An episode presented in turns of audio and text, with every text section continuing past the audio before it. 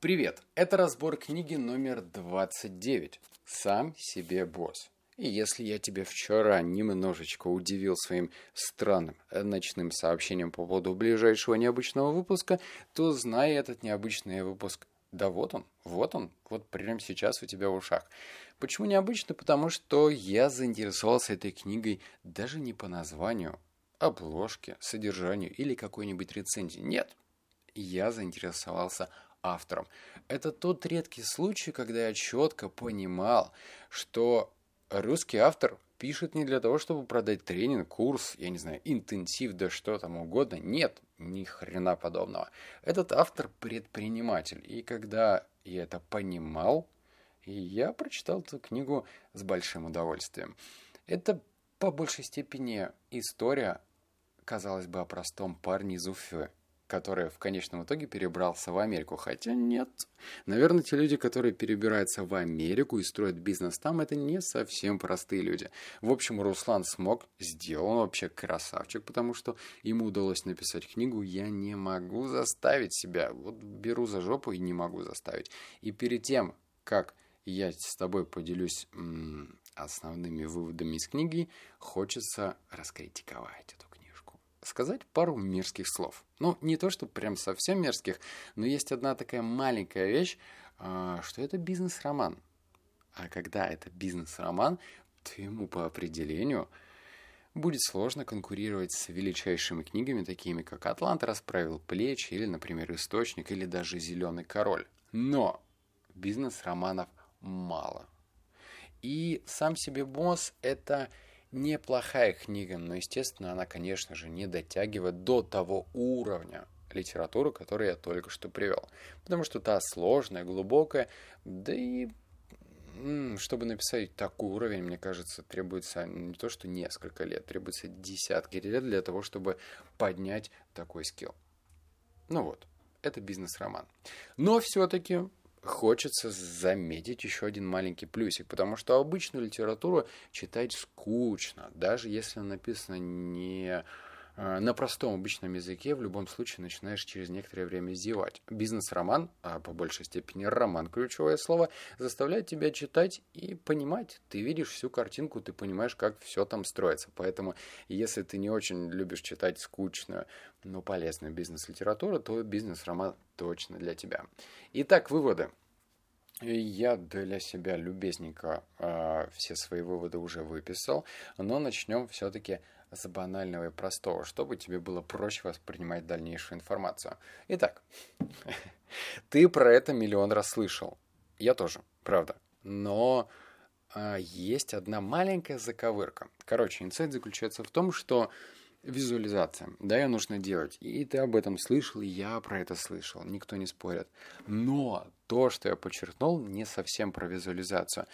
Руслан пишет про то, что если, например, ну, предположим, ты начал день, ты выделил там 10 минут на визуализацию, у тебя уже идет день, ты успел пообедать, выполнить какие-то задачи, и есть такой маленький пунктик, который выводит тебя. Ну, например, случилась какая-то проблема, беда. Ну, вот, вот прям случилось, ничего не поделаешь, все плохо. Что делать? Я никогда в этот момент не садился опять в позу медитации и не визуализировал. Я просто считал, что визуализировать можно, ну как можно. Я просто это делал, например, утром. Все, как бы утром время для медитации, время для визуализации. То Руслан намекнул мне про то, что если тебя что-то выбило из колеи, то лучше все-таки вернуться к первичному состоянию. И вдумайся, действительно очень много, когда в течение дня встречаются проблемы, которые бах и выбивают. А зачем потом сидеть или там, я не знаю, стоять и продолжать работу в разбитом состоянии? Попробуй вернуться в то состояние, которое ты сделал утром. Поэтому первый инсайт, который я выписал, и внедрил в свою жизнь, это если что-то меня выводит из себя, то возвращаемся через визуализацию. Дальше. Следующие инсайты по большей степени, наверное, применимы к работе с командой. Например, я почему-то не обращал на это внимания, но все-таки обязательно нужно составлять и создавать общий чат с командой. Причем общий чат не для того, чтобы ну, я не знаю, какие-то обыденные вещи решать. Там, кто вышел на смену, у кого какие показатели. Нет. Общий чат нужно иметь несколько уровней. Ну, например, то есть есть общий чат в классическом понимании, который мы все представляем. И он, как правило, есть у многих компаний. А что если создать общий чат с инсайтами? Ну, например, если кто-то из ребят из твоей команды получил какую-то полезную, интересную информацию в плане инсайта, то он может ее написать и поделиться таким образом с командой. То есть, казалось бы, да, можно скопировать любую цитату из бизнес-цитатника, вставить ее и полетели. Но нет. Речь про другое. Если, предположим, в общем чате команды находится 20 человек, и вот представь себе такую картину. Только двое делятся инсайтами. Нет, так не получится. Если двое делятся инсайтами, то постепенно и потихоньку к правильному э, к правильной мотивации будут приходить и остальные участники. Это очень важно. Это как коллектив. То есть не могут остальные просто игнорировать. Это тот случай, когда первые два человека из общей команды будут тянуть остальных, тянуть по-доброму, по-правильному. Поэтому, если у тебя сейчас есть команда какая-то, неважно, сколько у тебя там человек, 2, 3, 10, 40. Нет, нужно помимо рабочих чатов еще создать чаты с мотивацией. Причем чаты с мотивацией настроены на инсайты и чаты с мотивацией по а, успехам в плане работы. Например, кто-то из сотрудников закрыл сделку. Ну, только что он продал, например, на 400 тысяч. Пусть это в чате проскользнет. Никакого спама, никакого флуда, нет. Просто инфа. Он сделал продажу. Бум! Понимаешь? То есть таким образом даже маркетолог, который не имеет отношения к продажам, он тоже смотивируется, потому что его коллега только что сделал целевое действие, он сделал продажу. Поэтому второй инсайт – это создание чатов, правильных чатов. Идем дальше. Еженедельная ретроспектива, планы по улучшению. Это важно. И здесь тоже не стоит за не стоит э, говорить себе или там внушать себе такие мысли, что я это уже слышал, но нет, ретроспектива – это очень важно. Это когда прошла неделя, ну, например, сейчас уже воскресенье, когда не очень хочется думать про работу, но если мысленно за 10 минут прогнать такую идею в голове, что я сделал, вот прям пробежаться по верхам, что я сделал такого важного за эту неделю, и что я сделал такого неважного. Это позволит понять и определить, сколько времени ты тратишь впустую, а сколько времени ты тратишь на нужные вещи, которые приводят тебя к результату. И да, ты сейчас тоже можешь сказать, что ты об этом слышал, но если ты сейчас пишешь эту задачу в свой органайзер или там в планировщик, просто попробуй.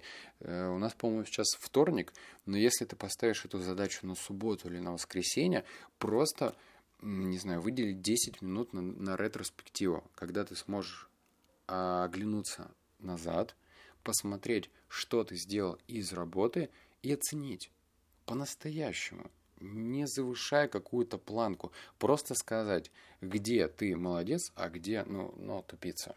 вот. Поэтому сделай это. Это инсайт номер три.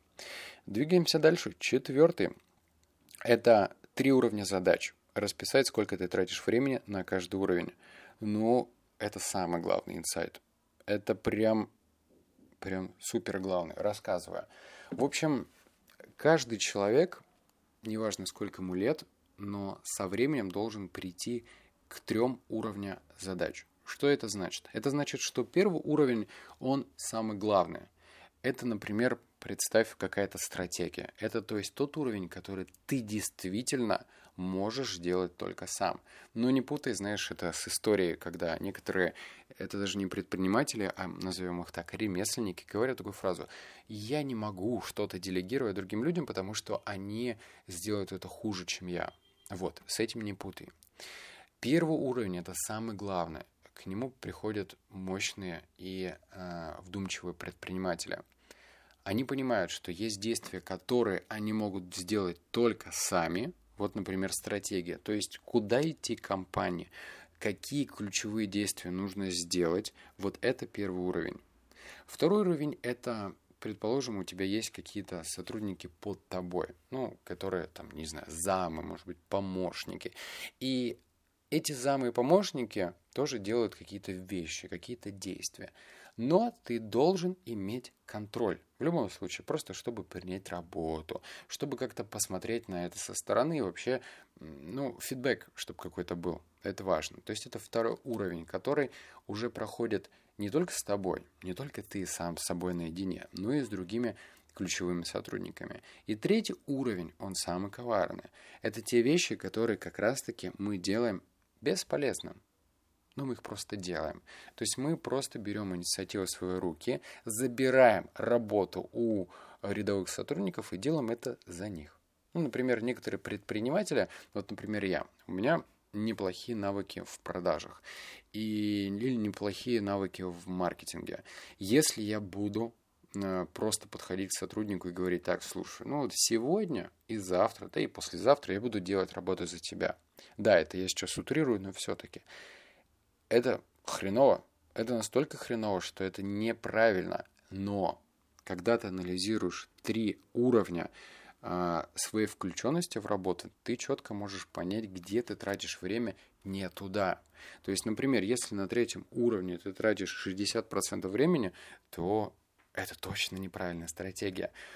Это может быть стратегия, но она приведет тебя не туда, не к тем результатам, которые ты хочешь получить это важнейший инсайт, правда, потому что если ты можешь оценивать себя, если ты можешь четко посмотреть и сказать, так, вот здесь я потратил столько времени, здесь я потратил столько, то в голове у тебя правильный ответ получится и появится.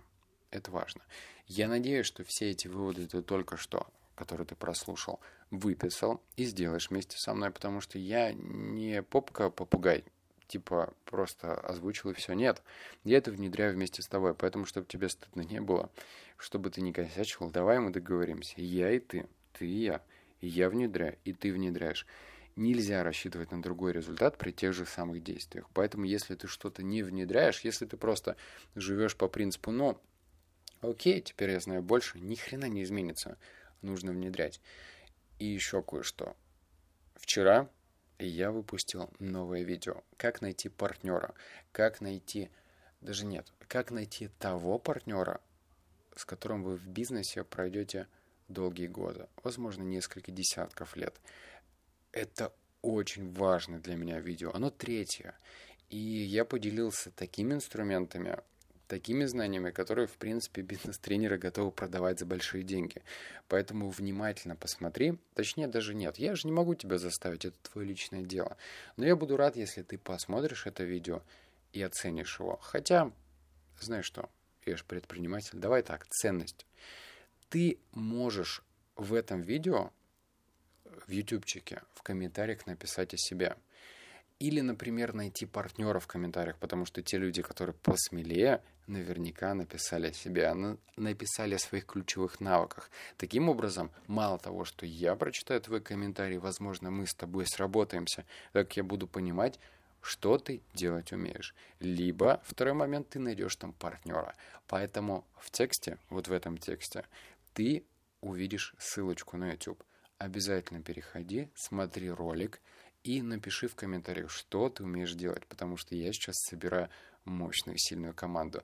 И если ты подойдешь, блин, я буду рад с тобой поработать. Так что не стесняйся, я очень надеюсь на твою поддержку. Ну а мы увидимся в 30 выпуске. Пока.